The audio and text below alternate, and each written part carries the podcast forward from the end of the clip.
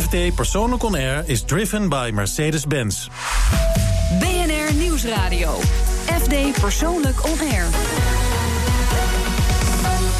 Paul Lasseur. Welkom bij FD Persoonlijk On Air vanuit Grand Hotel Amrad. En vandaag reizen we in gedachten langs de zee... om de culinaire parels van de Nederlandse kust te bezoeken. En we hebben het met onze geurexpert over de geur groen. Dat komt allemaal straks. 25 jaar oud was ze pas toen Dirk Scheringa haar aanstelde als museumdirecteur. Ze kreeg de opdracht zijn privécollectie samen te stellen... en dat deed ze 12,5 jaar lang. Tot Wim Pijbers haar vroeg om zijn toenmalige functie als directeur van de kunsthal over te nemen. Ze zei ja, en nu, acht jaar later, fietst ze nog altijd fluitend naar haar werk. Hartelijk welkom, Emily Ansink. Goedemorgen. Ja, goed dat je er bent. Ja, even naar het werk fietsen zal, uh, zal lastig zijn, want je hebt een kuitspier gescheurd, geloof ik. Hè? Ja, gisteren, helaas, Ja, je kwam met, op, op krukken binnen, binnen scharrelen, dus ja. het is uh, even wat minder. Uh, hoe is dat gebeurd? Is er, is er een goed verhaal bij, op zijn minst? ja, heel sterk verhaal. Nee, ik, ik heb een nieuwe sport ontdekt, padellen, een soort tennis, um, Spaanse sport. En ik zette gisteren even aan, had ik beter niet kunnen doen. Oké. Okay. toen knapte die. Maar dat is een, een, wel een typische sport om te beoefenen. Ja, het is, het is een tussen tennis en een squash. En uh, nou, het helpt wel ontspannend. Maar in dit geval ging het niet helemaal goed. En, uh, en er is een, een, een padellenclub in Rotterdam? Ja, een tennisclub en daar hebben ze padelbanen. Het is echt een aanrader. op, zich. op zich een aanrader. Nou, fijn dat je er toch bent, bent gekomen. Ja. Uh, waarom, ik zei net, hè, fluiten naar het werk. Wat, wat maakt je zo vrolijk aan het, aan het werk wat je doet? Nou, allereerst dat ik werk voor de allerleukste instelling in Nederland, de kunsthal. En uh, uh, dat blijft een prachtig instituut, ook na acht jaar. En een uh, geweldig team, dus dat doe ik heel erg graag. Ja, en welk aspect van jouw werk geeft je nou het meeste energie? Is dat uiteindelijk toch dat je altijd met kunst mag werken? Ja, en de diversiteit en de verschillende soorten werelden waar je in belandt, zeg maar. Of het nou mode of architectuur of kunst met de grote K is, fotografie. heel afwisselend en met heel veel leuke, inspirerende mensen. Ja. Het is soms ook wel heel erg afwisselend. Hè? Ik, ik kan me ook voorstellen dat je misschien wel meer focus uh, zou willen aanbrengen. Uh... In, in, wat de kunsthal presenteert. Of, of is het juist die, die, breedte die je nastreeft? Ja, juist die breedte. Dat, dat is waar de kunsthal juist ook voor staat. Uh, we hebben geen collectie. Dat is natuurlijk het grote verschil met de musea in Nederland. En, en het, uh, ja, de diversiteit van tentoonstelling, dat is wel ons handelsmerk. Dat is uh, waar we voor staan. En dan liefst zo contrastrijk mogelijk. Dus je weet nooit wat je krijgt? Of wat je kunt verwachten? Behalve dat er altijd iets leuks te doen is in de kunsthal. nou ja, een week geleden bijvoorbeeld hè, was de opening van de expositie van uh, Robert Mapplethorpe. En dat, dat lijkt me extra druk dan voor jou ook, zo'n openingsweek. Ja, ja, met persconferentie en uh, Amerikanen. Want dit is een tentoonstelling die gemaakt is door het Getty Museum... en uh, het LACMA, het Los Angeles County Museum of Arts in uh, Los Angeles. En die komen dan over. En nou, inrichting is altijd spannend. Persconferentie, grote opening. En dan hoop je dat je het als een kleine kunsthal in de, in de internationale museumwereld uh, goed doet. En ze waren heel erg tevreden. Dus uh, ja. dan slaken we met z'n allen weer een zucht van verlichting. Ja, maar eigenlijk koop je dus een, een tentoonstelling in die een ander museum heeft samengesteld. Ja, in dit geval wel. Ja. En hoe zijn de eerste reacties op deze expositie? Zeer positief.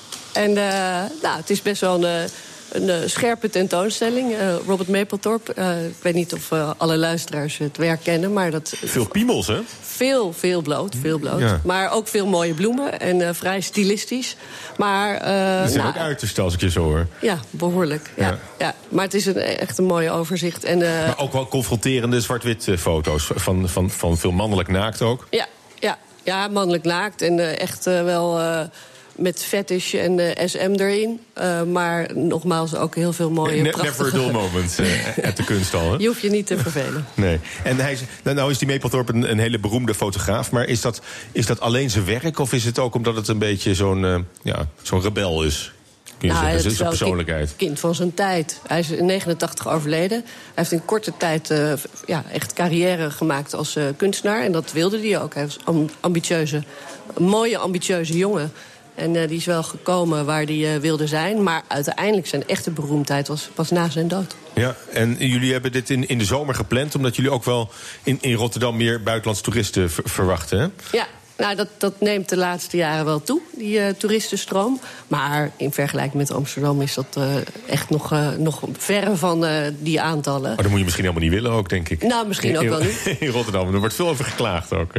Ja, dat aan de ene kant wel. Aan de andere kant is het zo, zeker met die culturele instellingen... als je een mooi programma hebt, dan is het natuurlijk goed als er veel mensen komen. En niet alleen mensen uit de regio, maar ook landelijk en ja. internationaal. Heb je misschien ook wel een beetje nodig, want in Nederland is hij minder groot, denk ik, dan in, in de Verenigde Staten. Zeker, maar zijn werk is ook in 1988 voor het laatst in het stedelijk gezien te, te zien geweest en verder nooit.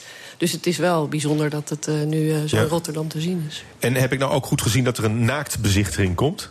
Dus dat het publiek ook naakt komt kijken naar die, naar die werken? Ja, ja, een naakte tour. Een naakte tour. Hoe moet ik me dat voorstellen? Nou, precies Le zoals je, je bij, denkt. bij de garderobe lever je, dan krijg je dan een hangertje. Ja. En dan laat je al je kleren achter. Ja, en dan krijg je nog... Nou, ik geloof wel dat het idee is dat je begint met een drankje. En dat een beetje de, de, de verlegenheidsgevoelens... Ja, ja, precies, wat over zijn. En dan wordt er een tour gegeven en dan mogen de mensen... Ja, die, die zijn dan helemaal naakt. En dat schijnt toch een hele uh, andere ervaring te zijn. Ja. Ben je daar dan zelf ook bij, of niet? Uh, nee. Nee. Nee. ja, ja, nou, vraag me Nee. zo af. Wie, wie vind je nou bereid om zo'n om zo'n tour te verzorgen? Nou, nou, degene die de tour doet, die is niet naakt. Dus de gids niet. Die vertelt gewoon het verhaal over het belang van Robert Mapplethorpe's werk. En die, die staat ook stil bij al die foto's. Dus het is echt voor de bezoeker. En ehm, het gaat ja, dan heel erg over de, de ervaring. Hè, zonder kleren aan eh, in, een, in een museum eh, of een museale omgeving. En ehm, wij hebben het niet verzonnen, dat moet ik erbij zeggen. Het is het museum in Montreal dat dat heeft gedaan tijdens de tentoonstelling van Robert Mapplethorpe. En die hadden een waanzinnige respons daarop. Ja. En ook, er waren ook hele sceptische bezoekers. Nou en ja, die dat toch dan deden. ik, vind, ik vind het behoorlijk extreem ook hoor, eerlijk gezegd. Ja, nou, we gaan, ik, ik laat je weten hoe het is gegaan. Nou, ik hoor- graag hoe het gaat. Want er staat ook een expositie tegenover van eh, hyperrealisme. Hè, schilderkunst die op, op fotografie lijkt. Op, Ja. Eigenlijk op hetzelfde moment in, Ja. in, in de kunsthal. Welke van de twee heeft dan jouw persoonlijke voorkeur? Ehm, nou, Robert Mapplethorpe, omdat ik het zo bijzonder vind dat, we, dat het gelukt is om die tentoonstelling te halen en omdat die zo weinig te zien is. Maar van oudsher, ook vanwege mijn achtergrond, in de, is dat hyperrealisme. Daar heb ik ook altijd wel een zwak voor. Dus ja, op verschillende manieren vind ik Dat, ze dat allebei is ook het soort werk wat je voor Dirk Scheringa hebt verzameld, volgens mij, of niet? Of was dat ja, geen hyperrealisme? Nou, dat was geen hyperrealisme, maar eh, ja, dat heb ik wel veel eh, gezien. Ja. Ja. Nou, we gaan straks nog eh, uitgebreid praten over de kunsthal ook. Ik wil je eerst even weghalen uit eh, de werksfeer. Want we hebben je vooraf gevraagd naar een ideaal weekend... zonder grenzen aan afstand, tijd of geld. En jouw droomweekend klinkt zo.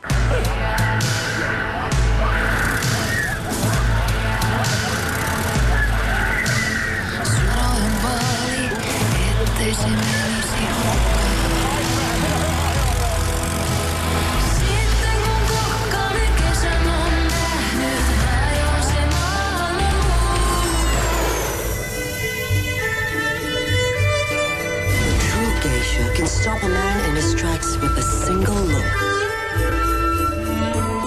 You ought to become geisha. Freedom is how we ride.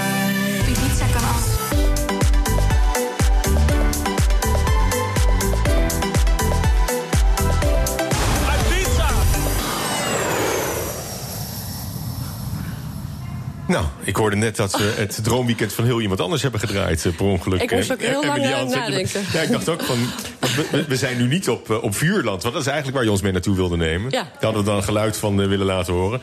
Waarom wil je, je, je wil terug naar vuurland, hè? Want je bent er al eens eerder geweest. Ja, naar Ushuaia. En ja, vuurland, ik ben er in 2020 twee, drie eh, Dat is het zuidelijkste puntje van Zuid-Amerika? Ja, je staat letterlijk op het eind van de wereld, voor je idee. Tussen de pinguïns? Of, ja. Eh, ja? ja? ja? prachtig, prachtig landschap. Alles eh, waait de ene kant op, zeg maar.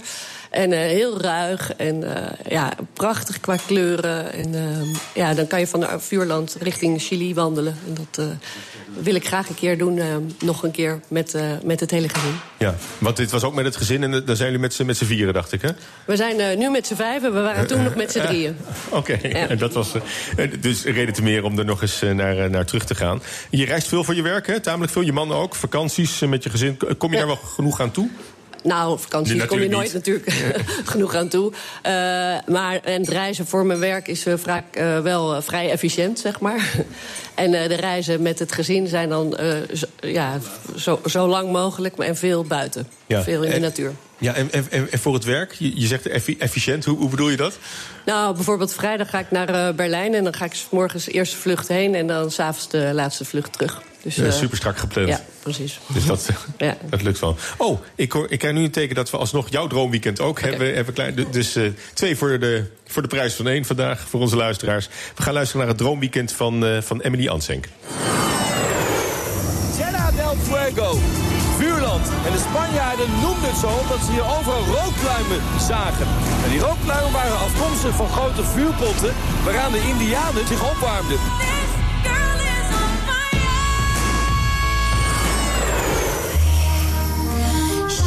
Is known for its natural beauty and breathtaking scenery. It's oh so still. This country of Vikings. It also has some hidden secrets. Now, I'm not the sort of person to normally care about flowers, but even I get swept up in the excitement and the atmosphere of cherry blossom season in Japan.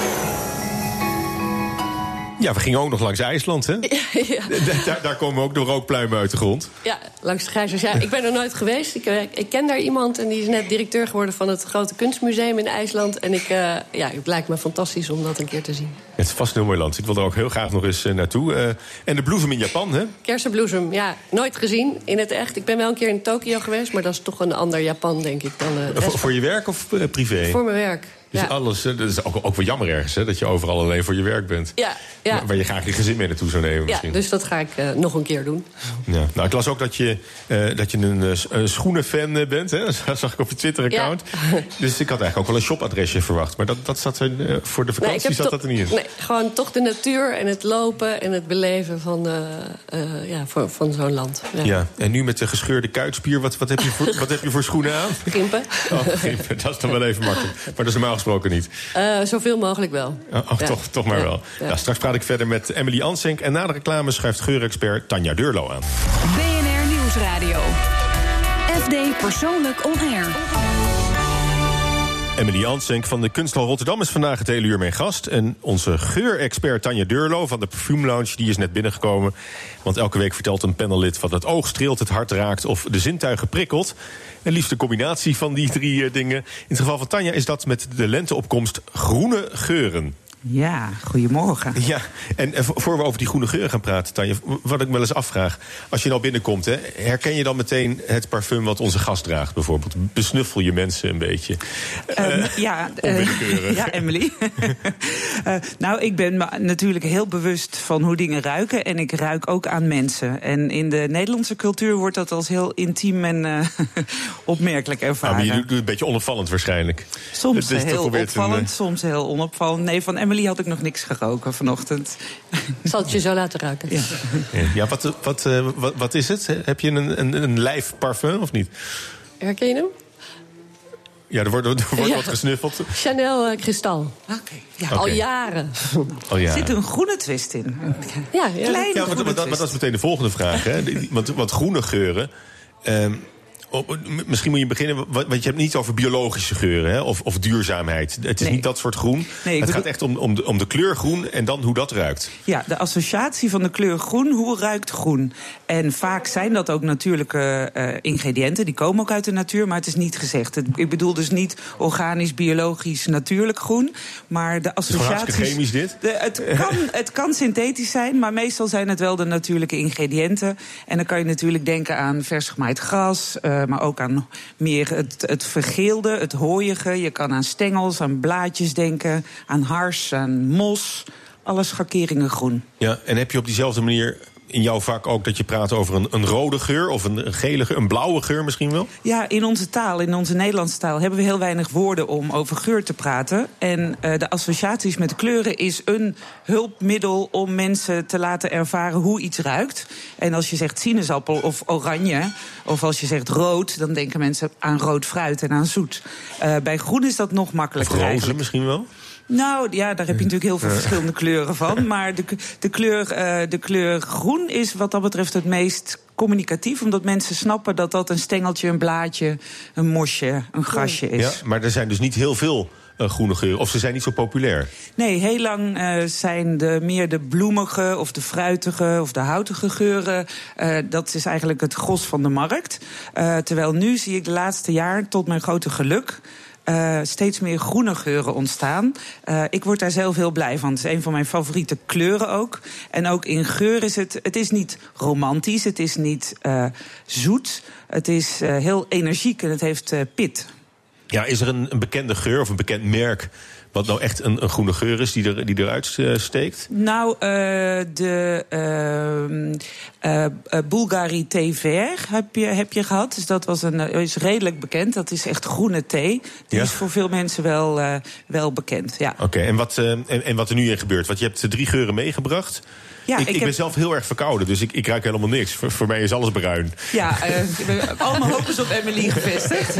dus, dus jullie moeten maar een beetje... Ja, ik heb drie geuren meegenomen elkaar, om de rijkdom te laten ruiken. Van heel zacht tot heel pittig. Uh, en om uh, verschillende schakeringen groen te, laten, te laten ruiken. En ik begin eigenlijk met, met Panorama. Die is ook letterlijk gebaseerd op een foto uh, van het groene van een soort urban jungle in Californië.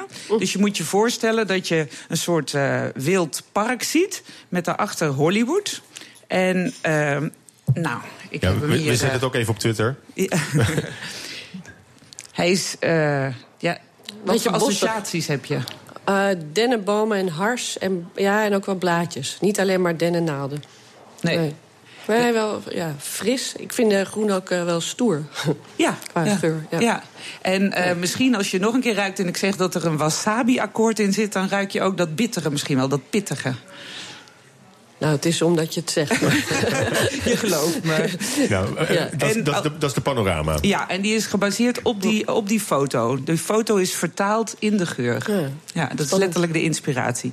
Dan uh, ga ik naar uh, Tinderig. Dat is een geur van Baruti. Oh, wacht, is daar even een muziekfragment bij? Ja, dat klopt. Dus dit wordt echt een totaalbeleving. Ja, dit. dit is een Deense band die je hoort. En uh, het nummer heet ook Tinderig. En Tinderig is Deens. Niet Tinder? Nee, met een R'tje ertussen. Oeh, en, heel anders. Ja, uh, Tinderig betekent in het Deens, als ik het goed heb begrepen, sprankel of schitteren. Dat hoor je ook in dat lichtvoetige van de muziek. En uh, wat de parfumeer hier probeert te vertellen... is met, een, met vervene, met vers gemaaid gras, met uh, zilverspag. Zit er, zit er pepermuntachtig iets in, of niet? Nee, maar ik, er zit een, een boegoeblad. Ja, dat, ja. ik kan me niet voorstellen dat je dat kent, maar dat ruikt misschien een beetje lekker, zo. Heel erg lekker, ja. ja. Wat Beter nog dan de panorama net. Ja. ja. Het... Uh, wat, waar het mij altijd aan doet denken is als je een hele lange wandeling door velden hebt gemaakt en je komt weer binnen, dat mensen zeggen wat ruik je lekker, dat je echt het, het frisse en het groene van buiten ruikt. Dat heb je nu ook in een flesje dus. Ja, en dat is het enige wandelen. Als je, als je met je voet omhoog zit, kan je toch. Uh... Ik denk dat jij hem zelfs kan ruiken, deze, met, als je verkouden bent. Ik, ik, ga, het, ik ga het straks ja. proberen. En je hebt ook nog de, de Lantisk mee, hè? Ja, de Lantisk. Dat is mijn persoonlijke favoriet. Die heb ik ook natuurlijk vandaag op. Lantisk is een geur met mastiek. En ik weet niet of je wel eens op Chios geweest bent in Griekenland. Uh, mastiek is een, uh, is een gom. Uh, en dat wordt gebruikt in liqueur, in ijs. En dat is heel harsig. Wordt ook als een soort kauwgom gebruikt door de Grieken. Het is bijna een mannengeur. Ja, is heel stoer, vind ik uh, zeker. En er zit ook vetiver in en dat is een beetje zoutig. Ja, ja. Dus huh? deze is veel feller. Ja. En Emily, wat, wat zie jij nou als je deze geur ruikt? Heb, heb je daar een soort, uh, ja, visualiseer je dat? Um, omdat, wij het van je, omdat wij het van je vragen natuurlijk, maar... Uh, Dat vind ik wel lastig. Nou ja, het is, ik, ik ben nu in Griekenland, maar uh, meer omdat je dat vertelt. Nee, ik heb niet te snel een beeld ja. bij deze geur. En uh, eigenlijk zou, zou je kunnen voorstellen dat, net als andere zintuigen, dat, dat kunst en, en geurbeleving ook best samen zouden kunnen gaan. Ja, ik denk dat dat ook ken, een hele goede... Ken jij kunstenaars die met, met geuren werken? Uh, ja, nou kom ik natuurlijk even niet op de namen, maar we hebben zelfs een, een kleine tentoonstelling uh, gehad van een kunstenaar die inderdaad allerlei geuren, een mooi soort lab, laboratorium in het klein maakt en dat je ze geuren ruikt. En ik heb een prachtige uh, geuren tentoonstelling een keer gezien in het Tengeli Museum in Basel. Waarvan we dachten, misschien nemen we hem over. Maar die was zo bewerkelijk. Ja. Eh, want dat moet natuurlijk elke, elke dag op orde blijven. En van eh, de geur van de En je moet ook geen, geur, geen sigarettenpeuken- geurvervuiling uit de omgeving Nee, hebben precies. natuurlijk. Dus dat was heel bewerkelijk, maar wel super interessant. Ja. En jij, jij kent ook eh, kunstenaars, Tanja, die met geur werken. Ja, ja het, is, eh, het is voor veel mensen een, eh, een inspiratie. En je hebt ook synesthesia, hè, dat, je, dat je zintuigen aan elkaar verknoopt zitten neurologisch. Dat heeft 10% van de mensen. En sommige kunstenaars hebben dat dus. Die, Ja, geuren die kunnen heel ruiken- erg herinneringen oproepen Ja, natuurlijk. ook, maar die- dat gaat nog veel verder. Die ruiken dus bijvoorbeeld de dagen van de week zijn voor hun in geur. Of Oh, de ja. muziek is in kleur. Dus dat, is, dat leidt tot hele creatieve uitingen. Ja, nou, voor deze uitzending gaat dat misschien nog net wat eh, te ver. Maar heel fijn dat je de, de groene geuren met ons hebt, hebt willen delen. En, eh, en, en ze worden steeds eh, populairder. Dus ik denk dat je dat met veel plezier ziet. Want je bent zelf een liefhebber van, van deze groene geuren. Ja, daar ben ik heel blij om. Dus zeker in deze periode geeft dat, ja, geeft dat weer meer glans aan de dag. Nou, dankjewel. Leuk. Tanja Deurlo van de Perfume Lounge. Toon mij uw kast en ik vertel wie u bent. Onder dat adagium trekt verslaggever Jico Krant elke week bij iemand een kast open. En het lot bepaalt welke kast het wordt. Deze week keek hij in de kast van schrijfster en zangeres Stella Bergsma. Hallo, Stella Bergsma. Dit, is al, dit hoort er al bij, of Dit niet? hoort er al bij. Maar, god, maar ik- In haar eigen habitat. Ja. Ik nam graag een kijkje in jouw kast. Ja, dat, dat kan. Ik heb een dobbelsteen. Ach, god, ja. Pak die ter hand. Ja. Dan hebben we zes kasten nodig. Ja, ik heb geen zes kasten. Vast wel, vast wel. Ik zie daar een ijskast. Oké, Zetten ja. we die op één. Als ik hier naar binnen koekeloer, zie ik een kledingkast. Ja. Wat zijn er verder nog voor kasten? Boekenkast. Dit vind ik ook wel een interessante kast. Dat is een kast met glazen. We hebben er vier. En wat hebben we verder nog? Brandkast, medicijnkast. Eh, medicijnkast, inderdaad. nou, En, doen we eh, die op vijf. Drank, drankkast. Drankkast? Ja? op zes. Oké. Ik vind het echt een fucking ingewikkeld format. Vijf. Vijf. En wat was vijf? Het medicijnkastje. Oké, nou ja, er zit niet zoveel bijzonders in. Oh ja, nee, er zit wel, shit, er zit wel interessante shit. Hele, dit is oude Prozac. En waarom slikte je Prozac? Eh, Ja, omdat je depressief was, maar had het een aanwijsbare reden? Nee, ik was niet depressief. Ik ben nooit van mijn leven depressief geweest. Je het gewoon ik lekker. wilde gewoon hip. ik wilde gewoon hip doen. Nee, ik had last van angstaanvallen. En dat hielp wel. Dat kan autonoom zijn, er kan ook een reden zijn. Weet je waarom je die angstaanvallen Wel, had? maar dan ben ik negen jaar voor een analyse geweest. Moet ik dat samenvatten nu? eh? In drie minuten? Nou, eh, oké, als ik het samenvat, denk ik dat ik niet genoeg ego-sterkte had destijds, toen ik een jaar of 19 was, om al voor een volwassen leven te leiden, zeg maar. Maar negen jaar, wat bespreek je in negen ja, jaar? wat bespreek ik in negen jaar? Mezelf. Maar het was ook een soort eh, relatie die ik opbouwde, zeg maar. Een nieuwe hechting. Een betere hechting dan die ik met mijn ouders had. Zo zie ik het. Hij werd per plaatsvervanger, was het een hij? Het was een hij. Hij werd een vader voor je. Hij werd een soort vader voor me, ja. Als je bedenkt de hele analyse, dat gewoon het geouwe hoer en wat heb je gedroomd... en dat dat allemaal eigenlijk secundair was aan het feit... dat ik gewoon een band met iemand aanging die lief voor me was. En Maar die- ga me toch niet zeggen dat je hem ook buiten de therapie hebt gezien? Ja, ik zag hem ook buiten de therapie. Hij was, het was een hele onorthodoxe man, een hele bijzondere man. Ik denk dat hij gewoon dacht van... als je lief kan zijn voor mensen, moet je het gewoon doen. Ongeacht wat voor regels dan ook. Ik ben zelfs met hem op vakantie geweest. Ja. Maar dat was dan... eh, ik ging dan eigenlijk mee als een soort patiënt. ook omdat ik niet zonder hem kon, eigenlijk. Ik vond het, het idee dat ik... eh, dat, dat was dan, weet ik veel, moest hij, ging die 14 dagen weg of zo. Vond ik een afschuwelijk idee. Toen was ik heel angstig en zo. Dus toen ben ik gewoon meegegaan. Maar dit is echt een totale no-go in die Dit wereld. is een heel erg no-go. Ja. Maar ik, heb ook bij, ik zat ook bij hem op schoot en zo. En eh, eh, we knuffelden. En ik denk dat me dat heel veel goed heeft gedaan. Maar op een gegeven moment is het gestopt. Ja, toen was ik klaar. Maar hoe Toen waren we gewoon vrienden, eigenlijk. Oh, dus je ziet hem nog. Nee, hij is dood. hij was al heel oud. Hè? Hij, was al, hij was eigenlijk al gepensioneerd als psychiater dat hij mij nog aannam. Eh, dus dat was ook zwart. Dus ik ging, het, is, het, is, het is echt best wel een heel bijzonder verhaal. En dat was ook, eh, hij heet Max Hamburger en dat is een hele bijzondere man. Als er nou iemand een mens was, dan was hij het. Hij was echt, ja, dat was niet zomaar iemand. En die heeft eigenlijk mijn hele leven veranderd en beïnvloed. Maar nu heb je geen vaderfiguur meer. Nee. Nou ja, mijn eigen vader was eigenlijk ook wel een leuke man... maar het was gewoon niet zo'n hele goede vader. Die is ook dood. Ja, ik weet niet of ik nu nog een vaderfiguur zou missen. Maar iemand die heel groot en sterk is en me tegen alles zou beschermen, dat zou ik wel leuk vinden. Maar ja, wie niet? U hoorde Stella Bergsma, zangeres van Einstein Barbie en auteur van de roman Pussy Album. En zometeen praat ik verder met Emily Ansenk, directeur van de Kunsthal. En ik nodig moeder en dochter Jona Freud en zijn prins uit aan tafel, want zij onderzochten het culinaire aanbod van de Nederlandse Westkust. Nieuwsradio. FD Persoonlijk On Air. Paul Lasseur. Mijn gast vandaag is Emily Ansenk, directeur van de Kunsthal in Rotterdam. En twee nieuwe gezichten schuiven ze juist aan. Culinair auteurs Jona Freud en dochter Zijn Prins. Hartelijk welkom. Hallo. Ja, jullie schreven een culinaire kustgids. Vertel. Wie zal ik het woord geven? Nou, ja, zal Jo- ik eh, Jona, beginnen? Ja, vertel. Nou ja, je hebt natuurlijk eh, als stadsbewoner eh, vaak de behoefte om naar zee te gaan. En ik vond dat ontzettend moeilijk om dan te bedenken waar je kan gaan eten. Maar vooral ook waar je lekkere dingetjes kan kopen om in je picknickmand te stoppen en mee naar het strand te nemen.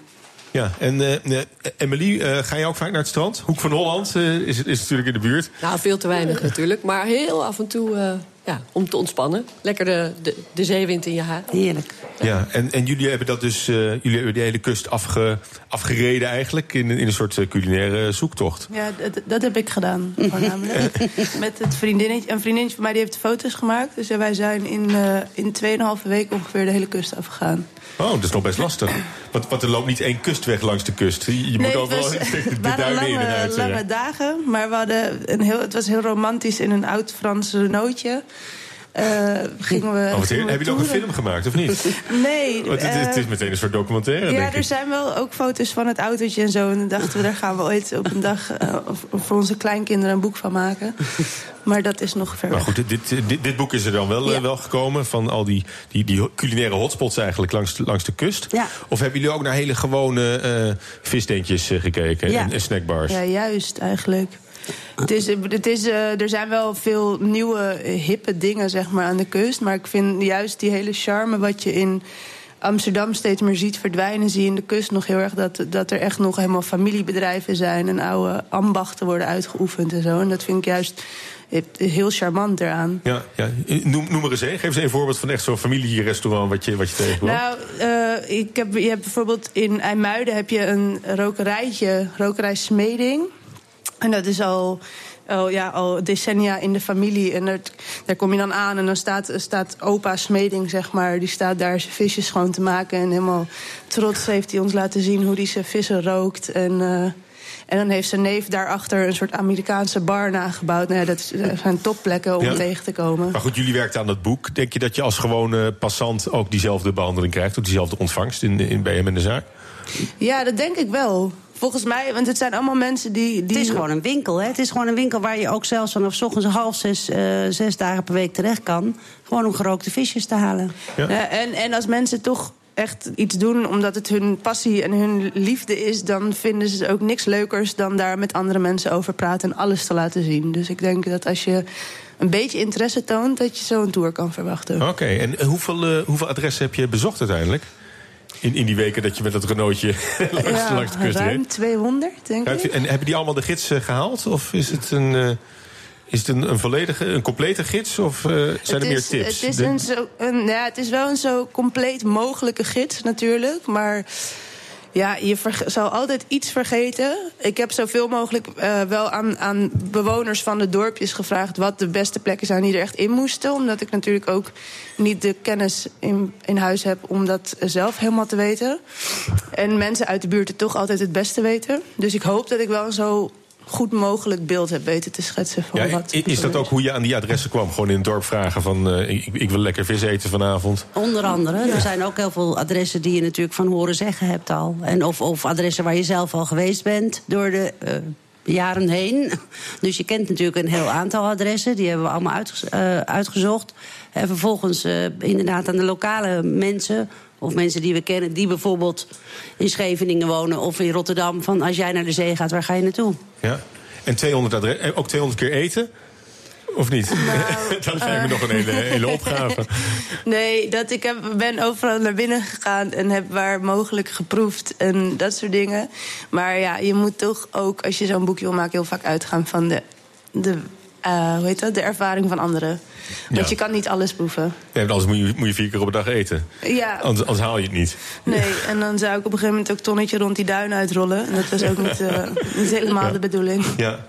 Nou moet ik tegelijk zeggen, als je het hebt over, eh, over een dagje naar zee en dan wat, wat eten, dat je dan toch vaak nog wel uitkomt bij een, eh, bij een beetje een ranzig eh, snackbarretje. En dan is het, is het vaak helemaal niet zo, niet zo lekker. Nou, dat was dus ook echt zeker mijn ervaring van tevoren. Dus daarom dacht ik, we moeten eens gaan kijken wat er anders is. Nou, en ik heb een paar, eh, nou echt wel parels ontdekt, ja. Ik Ja. ben, punt 1 ben ik een enorme fan van Zeeland geworden sindsdien. Dus ik doe nu niets liever dan naar Zeeland afreizen... en daar de kusten te bezoeken en vooral daar te eten. Ja. Dus eh, ja, je leert er wel... dat is juist Ja. wat je uit die gids, Maar in. Zeeland zitten ook de echte toppers natuurlijk. Hè? Circo Bakker en Sergio Hermans. Echte, en, maar dat zijn eh, niet is- mijn toppers. Dat, dat, zijn niet de mensen waar jullie naar op zoek Nou, waren. dat, natuurlijk staan ze wel allemaal in het boek benoemd, maar dat zijn voor mij niet de toppers. Voor mij is. eh, Waar- waarom niet? Omdat ik eh, heel erg hou van heel normaal eh, eten. Wat zo puur mogelijk bereid is, zonder heel veel frutteltjes en dingetjes. Ja, dat is een beetje groot gezegd nu, maar. Een van mijn ultieme eh, eetervaringen in Nederland is absoluut in Zeeland. En dat is eh, bij restaurant De Vluchthaven in Bruinisse. En wat heb je daar gegeten? Een hele dorade die hij net uit, eh, uit de Westerschelde had weten te vissen... en die hij gewoon in één keer vanuit de zee op de grill naar mijn bord had gebracht. Fantastisch. Helemaal niets bijzonders aan. Maar de plek, de manier waarop hij met het eten omgaat... dat is voor mij, ja, dat is de top. Ja. Maar is het dan niet... eh, nou ja, goed, daar is die gids ook voor. Maar dat, dat moet je dan wel net even, even weten. Nou, daarvoor heb ik die gids gemaakt. Dat, dat snap ik. Een inkoppertje. En, en, eh, en eh, vanaf die dorade in Zeeland, hè, die, die, die hele pure... als je nou nog, nog, nog, nog wat opschuift naar meer ex- exclusieve of, eh, of, of bijzondere etentjes... zaten er nog grote verrassingen tussen in, in, in Zeeland dan maar? Ehm, ik denk. Eh, in Zeeland, oh, in Zeeland zelf bedoel je dan? Ja. Nou ja, de- we, we zijn erg ook eh, enthousiast van het restaurant van Wouter Kik. Dat heet De Vierbannen, Vierbannen, ja. in, hoe heet dat dorp? Oostvoorne, denk ik? Nee, het heet niet Oostvoorne. Ik weet Eh, even je moet mij niet topografische vragen stellen. Maar dat, is, eh, dat staat dus ook in het restaurant De. Vierbannen. En dat is een, op een waanzinnige plek waar ik eh, echt uit mezelf nooit terecht was gekomen. Toch? En Ja, dat- in een soort, soort sprookjesbos Ja. in Zeeland. Eh, en, en dat is wel weer iets meer opsmuk en zo, maar wel ook, ook weer heel puur allemaal. Ja. Dus dat is. eh, Nou, en het leuke van, van aan de kust zee, eh, zeevis eten... Ja. is dat het allemaal uit de buurt komt. Ja, absoluut. En vers. Ja, maar goed, laten we niet alleen over dat soort topzaken praten. Want je kan ook, het is ook heel belangrijk dat je echt weet waar je de lekkerste frietjes kan halen, bijvoorbeeld. En, waar, in en waar, is, IJmuiden- waar is dat? Als je in IJmuiden bent, eh, dan moet ik denken wat ik dan echt de lekkerste vond. Eh, volgens mij was er een adres in Den Helder wat een hele goede frietjes had. Hè? Ik bedoel, we hebben natuurlijk, de boeken zijn al een halfjaartje klaar ermee. Want dan moet het eh, ge- geredigeerd worden en gedrukt worden. Maar eh, nou ja, er staan verschillende adressen in waar je, waarvan wij echt zeggen... nou, daar kan je of een heel lekker ijsje halen, of daar kan je... Maar je kan ook eh, broodjeszaken waar je gewoon eh, brood kan halen en beleg kan halen. En inderdaad, nogmaals, dat je je picknickmand mee naar het strand kan nemen... of Ja. de duinen in. Ja. Maar Jona, jij bent zelf niet, niet meegereden op, op die trip? Nee. Heb je niet zin, nu het boek er is, om alsnog die trip een keer af te leggen? Absoluut. Want het, het lijkt me ook zo- Zo'n roadtrip langs, langs de Nederlandse Ja. kust lijkt, lijkt me op zich al een, een geweldig Nou, ik ben een stukje meegegaan. Ja, ze is meegegaan naar Zeeland, dus Ja. daarom is daar nu... eh, zo, zo snel ben je om als je eenmaal die kust afgaat. Want ik had het zelf ook een beetje. Ik ben, ik ben totaal eh, Amsterdamse en verwend stadsmeisje. Dus voor mij, ik ben ook helemaal verliefd geworden op de kust... die ik eigenlijk nog helemaal nooit ontdekt had. Ja. Hey, in, eh, in Bergen aan Zee, daar, daar kom ik wel eens. Waar moet ik dan zijn voor, nou, eh, hoe voor heet frieten? dat? Ja, voor frieten. Zie je, maar dan moet ik eventjes in de gids in namen, want dat weet ik echt niet uit mijn hoofd. Dat is eh, lastig, hè, als je zo op deze manier een auteur bent. Maar Bergen aan Zee heb je volgens mij een, eh, tegenover het aquarium een goede snackbar. Oké. nou, kijk, zie je, nou, daar heb je wat aan. Nou, dan gaan we daar, eh, gaan we daar de volgende keer eh, Ja. zeker naartoe. Want het, eh, het is een geweldig leuk boek geworden. Zeelust van Tessel tot Zeeland, een culinaire kustrit. Ja, jullie bedankt eh, voor jullie komst. Zijn Prins en Jona Freud van de culinaire kustrit. Dankjewel. FD Persoonlijk On Air. Paul Lasseur. Emily Janssenk, je mocht een nummer kiezen dat we voor je zouden draaien. Wat heb je gekozen? Eh, een nummer van Prince. Ja, vanwege de expositie denk ik dan, die in mei eh, opent. Ja, zo, ook. zo, zo commercieel ben je, ben je ook wel, denk ik. Nou, natuurlijk. Maar eh, eh, ook omdat hij natuurlijk een jaar geleden is overleden. Iets meer dan een jaar. En, en omdat ik natuurlijk van zijn muziek hou. Ja, je bent, je bent fan van, van Prince. Heb je Ja. hem wel eens zien optreden? Ja, in de Kuip. In de Ja. Kuip, ja. ja In heb- die jaren, ja. Oké, nou, we gaan, we gaan een stukje, een stukje luisteren.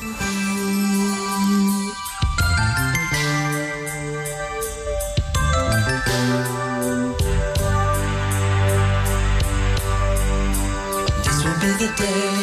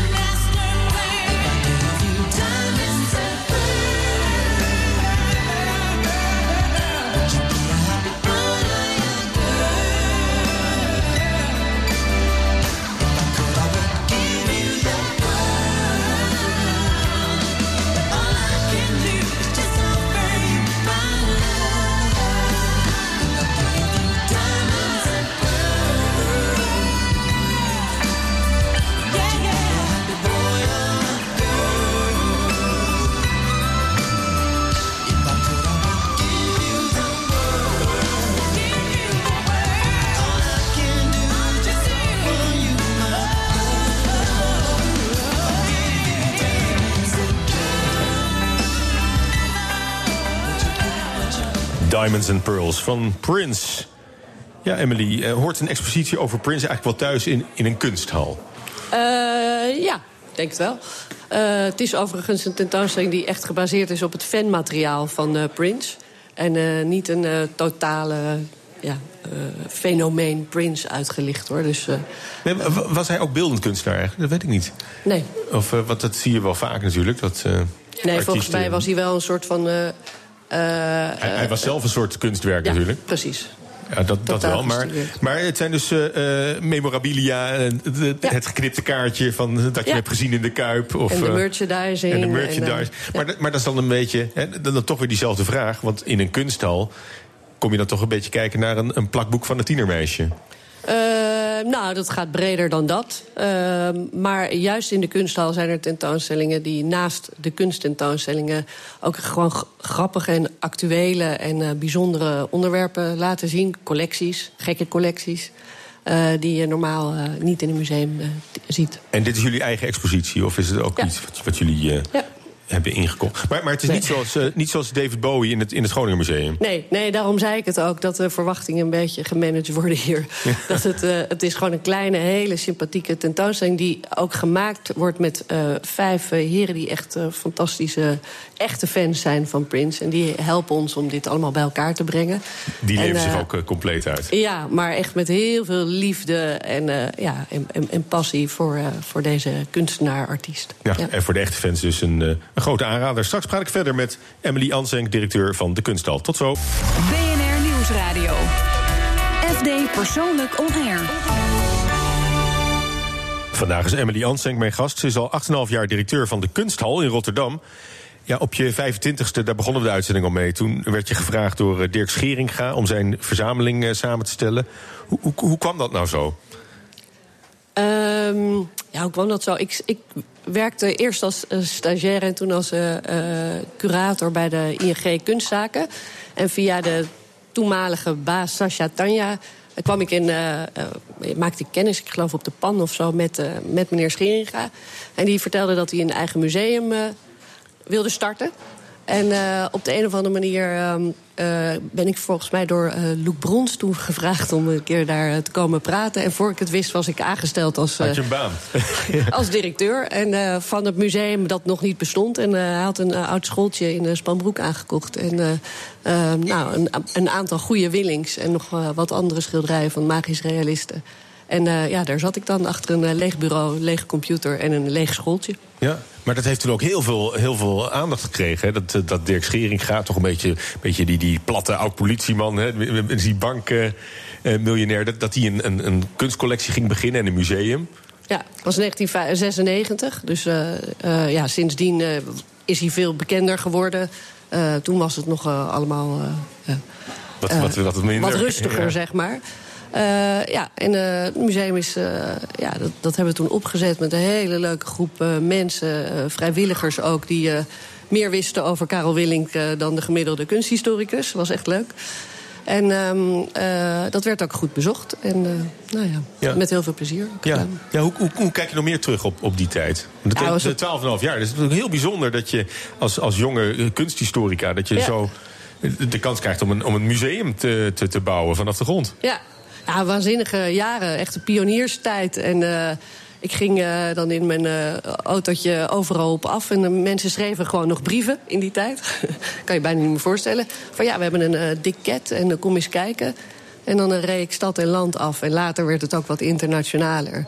En eh, ja, werd, werd de collectie serieuzer aangepakt. En het team werd een beetje meer mensen toegevoegd. En eh, maakte tentoonstellingen. Dus dat was echt een, een bedrijfje. Wat er, eh, Ja, razendspannend ook lijkt me. ja, Om echt die, die aankopen ook te doen. ja. eh. En veel met kunstenaars te werken. En heel veel aangekocht. Ik geloof Ja. eh, ja, 1200 werken in 12,5 jaar. Zoiets. Ja. Heb je niet veel te veel betaald voor al die werken? Er was toch geld zat.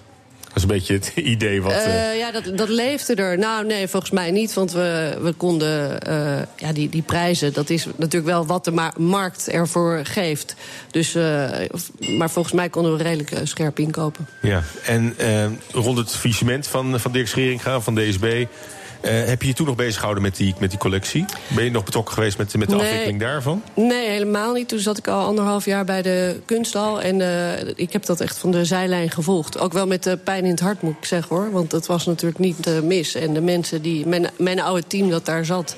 Ja, die zijn ook wel echt geraakt door het feit dat Ja. dat eh, museum eh, op slot ging. Ja, dat kan ik me heel goed voorstellen. Maar de collectie is wel go- goed deels in- intact eh, gebleven. Ja, het Nederlandse deel van de collectie is intact gebleven. Dat is gekocht door de heer Melgers. En daar, die heeft weer een prachtig museum in het oosten van het land... in eh, Gorsel eh, neergezet. En eh, ja, daar hangt het Nederlandse deel van die collectie. En die is nu weer in beweging. Daar worden dingen ook aan toegevoegd. Is een, le- een levende collectie is dat. Ja, en dat is het goede van kunst. Hè. Dat Ja. draait altijd door. De kunst gaat niet weg. Collecties vallen uit elkaar. Mensen verzamelen. Blijft vaak niet eh, tot de eeuwen in, ten dagen in, in, intact. Maar de kunst wel. Dus dat Ja. is leuk. En, en Mu- Museum Moor is dat, hè? Zo, zo heet Ja. dat museum waar dat nu is. Ben je al wezen kijken? Eerlijk gezegd niet. En, en waarom niet? Ehm, nou, aan de ene, ja, dit, door de drukte van mijn dagelijkse bestaan. Maar ook wel omdat ik het. Nou, ik vond dat best wel lastig. Maar ik ga nog wel een keer. Je gaat nog wel een keer. Ja. En je, komt, je komt natuurlijk ook een beetje, een be- beetje keuren. Misschien, eh, ja, misschien moet je even bellen, zeggen dat je eraan komt. Ik, ik kom even kijken. Ja, of, niet. Ik kan daar gewoon een kaartje kopen, toch? Ja, dat kan natuurlijk ook. Maar als je daar gaat kijken, dat is wel jouw collectie dan. Ja, nou, zo voelt het een beetje. En ik vind het altijd. Ik, er komen, ik kom wel eens meer eh, werken tegen uit de, de oude collectie. En dan voelt het toch een beetje. Ja, in mijn hoofd gaat dan meteen het verhaal. Hoe dat is aangekocht en van wie en de geschiedenis. En, eh, dus gaan er allemaal dingen werken. Ja. En een collectie bouwen, hè, dat, dat, wat jij hebt gedaan. Een Ja. magisch realisme. Eh, is dat niet veel leuker dan, dan dat schot hagel wat, wat, wat de kunsthal soms is aan, aan, aan focus? Je, je Ehm. drukt daar echt je stempel op. Nou, het is heel anders. En ik heb het een gedaan en het ander. Dus dat is, eh, dat is een mooie toevoeging. Ehm, nee, het- een is niet veel leuker dan het ander. Ik vind nu eh, het feit dat we in die breedte bezig zijn met kunst... en dat er ook eh, nou ja, hele andersoortige onderwerpen aan bod komen... voor een heel breed publiek. Dat is toch ook wel bijzonder, hè? Dat je... Ja, dat je, dat je mensen die normaal niet in een museum komen... wel zover krijgt om naar de kunsthal te gaan... omdat ze iets zien wat ze anders nooit eh, gezien zouden hebben. En het bouwen aan een collectie, ja, dat, dat is fantastisch. En dat heb ik ook echt met heel veel plezier 12,5 jaar gedaan. Ja, en, en wat jij zegt, eh, mensen die normaal gesproken niet zo makkelijk naar een museum komen, om die wel naar de kunsthal toe te krijgen, zie je dat als je belangrijkste eh, verdienste ook? Ja, eh, in ieder geval de verdiensten van, van, van de kunsthal op zich. Hè. Dat is echt een ander soortig instituut dan een museum. Door de onderwerpen die laten zien, maar ook door het prachtige gebouw van Rem Koolhaas. Het, is, het, het voelt ook anders met die gekke steile hellingbanen. Eh, het feit dat het auditorium bij ons heel veel geprogrammeerd wordt. Dat er ook eh, ja, ruimte is voor muziek en dans en poëzie en allerlei andere toevoegingen. Dus dat is wel een soort missie. En ook eh, ja, kinderen, schoolkinderen die veel langskomen, toch een soort cultureel bewustzijn bijbrengen. Ja. Dat is wel eh, een van onze taken, vind ik. Ja. Heel kort nog, er was ook die kunstroof. Dat, dat moet wel echt, echt een hele zwarte bladzijde zijn dan in die 8,5 jaar dat je dit eh, Ja, doet. vijf jaar geleden. Dat was een zwarte bladzijde, ja. Je dat een beetje kunnen verwerken al? Of?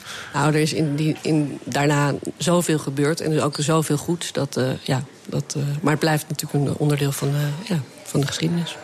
Ja, ja want hoe, hoe, kijk je daar nu op terug? Nou, dat het gepasseerd is en dat we vooruitkijken. Dus dat is helemaal een afgesloten boek. Gepasseerd station. is ook Ja. financieel helemaal afgewikkeld en, en klaar. Ja, daar heb ik verder niks op te zeggen. ja. Oké, nou we gaan, eh, we gaan van de kunsthal eh, gaan we door naar eh, van droombanen gaan we naar droomhuizen kijken. Want we hebben elke week een, een huis te koop in dit programma. Deze week is dat in Hilversum aan de Couperusweg 15. De weg is vernoemd naar de bewoner van het bijzondere huis, de beroemde schrijver Louis Couperus. En bewoonster Karen de Groot, die leidt Jico Krant rond. Wij waren eigenlijk niet van plan om het huis te gaan kopen. De eerste keer dat ik hier kwam. Ik was zo nieuwsgierig, ik kwam eigenlijk gluren. En ik kwam hier achter die tuin binnen en toen dacht ik, dit gaat verkeerd. Omdat het een soort ommuurde... Ja, ik weet niet, het is een soort... binnenplaats. Het lijkt wel een soort binnenplaats van een restaurant. Ja, Maar dan midden in een woonwijk. maar dan midden in een woonwijk. Maar waarom kwam u gluren? Nou, nou, wij liepen al jaren langs dit huis en dan zeiden we altijd... oh, oh, oh, wat is het toch een mooi huis. En toen op een dag toen zei ik... Ja, straks staat er opeens een verhuiswagen voor de deur... en is dat huis verkocht en dan weten wij van niks. Dat kan toch niet? Dus toen heb ik de makelaar gebeld. Toen heb ik gezegd, we willen niet verhuizen... maar als dat huis te koop komt, dan moet je ons bellen. En twee jaar later belde die. En dit huis is het oude woonhuis geweest van Louis Couperus. De hele weg is er naar genoemd, maar op nummer 15 heeft hij daadwerkelijk gewoond. Was dat ook een reden voor u om hier te gaan gluren? Nou, het hielp wel mee. Ik moet eerlijk zeggen, ik was op de middelbare school altijd echt fan van Couperus. Ik had ook heel, bijna heel veel boeken gelezen. Bijna allemaal, nou niet allemaal, maar wel heel veel gelezen. Dus ik wist dat hier Couperus had gewoond. Dus dat maakte wel dat ik extra graag eh, wilde gluren. Maar ik dacht ook langs de weg dat het een beetje klein was. Het, ja, niet klein, maar we hadden drie kinderen. En ik dacht, past dat wel? Maar toen ik hier kwam, zag ik dat er nog echt een heel stuk aan zat. Ik heb voor mijn lijst ooit Eline Veren gelezen. Is dat boek ook hier geschreven? Nee, nee, hij heeft hier wel het uitzicht vanuit dit huis beschreven. Over de taluds van de vaart, dichtbij grazen de schapen. Dik, rond, wollig, in wintervacht, groezelig vuil. Ze hebben weinig van koppen en poten. Ze zijn als bewegelijke vlakken, met zonnezomen bovenop hun ruggen van wol. De herder in een wijde duffel, wijdbeens, de handen in de zakken, zijn lange stok onder de arm, slingert van de ene klomp op de andere achter ze aan. Nou, dat is toch mooi. Dat heeft hij gewoon geschreven terwijl hij hier uit het raam zat te kijken. Ja, alleen als ik naar buiten kijk, zie ik een prachtige groene laan. Ja. Maar wat Couperus beschrijft, zie ik niet. Nou, het talud is er nog steeds. Dit is, we zitten hoog. En hier beneden is een, een stadspark. Waar je kunt kanoën, er is water. En dan gaat het talud weer omhoog. En dan, ja, daar was vroeger de hei en de herders. En daar zijn nu huizen. Maar goed, die zie je bijna niet in de zomer, hè? Dan heb ik nog de fantasie dat het nog steeds zo is. En hij beschreef hoe hij dus vanuit het raam de hei zag... en de schaapsherders en de schaapskuddes zag lopen. En dat vind ik gewoon echt... Daar moet ik vaak aan denken als ik hier zit. Maar Of u bent een waanzinnige verkoopster... Ja. of u bent dol op dit huis. Waarom wilt u weg? Ik ben dol op dit huis. Het is met gemengde gevoelens. Ik wil naar een wijk hier vlakbij in Hilversum... die ik ook echt heel erg leuk vind, met dit soort huizen eigenlijk... maar dan kleiner. Ik bedoel, dit is 320 vierkant... Het slaat nergens op met z'n tweeën. Het slaat echt nergens op. Je moet elkaar echt zoeken. Je moet het allemaal schoonmaken. Je moet het... Ik vind het, ik vind het ook... Het heeft iets ook gênants, vind ik. Het klinkt een beetje raar. Maar zo'n enorme... Het, het heeft iets... Ja, gênant bijna. Want hoeveel vierkante meter is het? Het is 320 vierkante meter. Voor maar net iets meer dan een miljoen euro. Ja. Ja, en dan die 320 vierkante meter, zit, daar zit volgens mij niet eens de garage en de zolder bij. Daar krijg je in Amsterdam een etage in een goede buurt voor. Ja, dat is het gekke. Weet je, als je hier zou wonen, kun je voor dat bedrag... heb je een enorm huis met een grote tuin eromheen. Je kan gewoon je auto kwijt, je hoeft niet te zoeken. Het is rustig.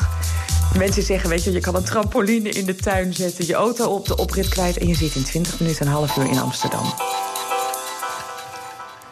Ja, nou, het klinkt, eh, klinkt heel goed. We gaan allemaal naar Hilversum. Ja, eh, ken je het huis toevallig, eh, Emily? Want je, je hebt in Hilversum op school gezeten. Nee, nee, ik ken het niet. Het Louis Couperus huis. Ben je wel liefhebber van Couperus tovollig? Lezer? Mm, nou, ik heb het ooit wel gelezen, maar niet... Voor je zo. lijst.